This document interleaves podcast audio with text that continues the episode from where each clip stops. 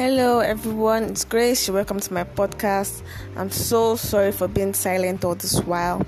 We've been dealing with tests and exams around the corner, so everyone is reading, and I've been reading too. Like, there's so much to cover up here in school.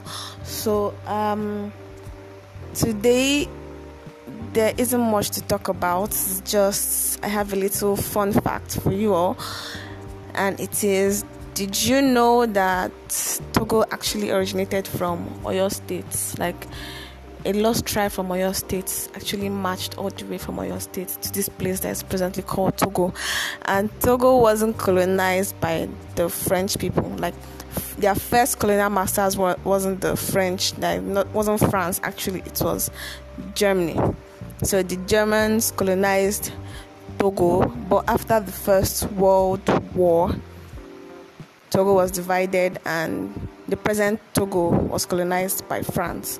Then there's another part that was colonized by the British people, but now they're in Ghana, like they're all incorporated into Ghana.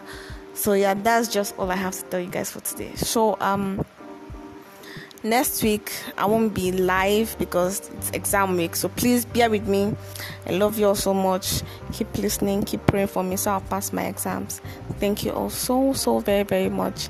And stay tuned. After my exams, it will be a major comeback, people. So expect something and love you all. Have a blessed and wonderful day.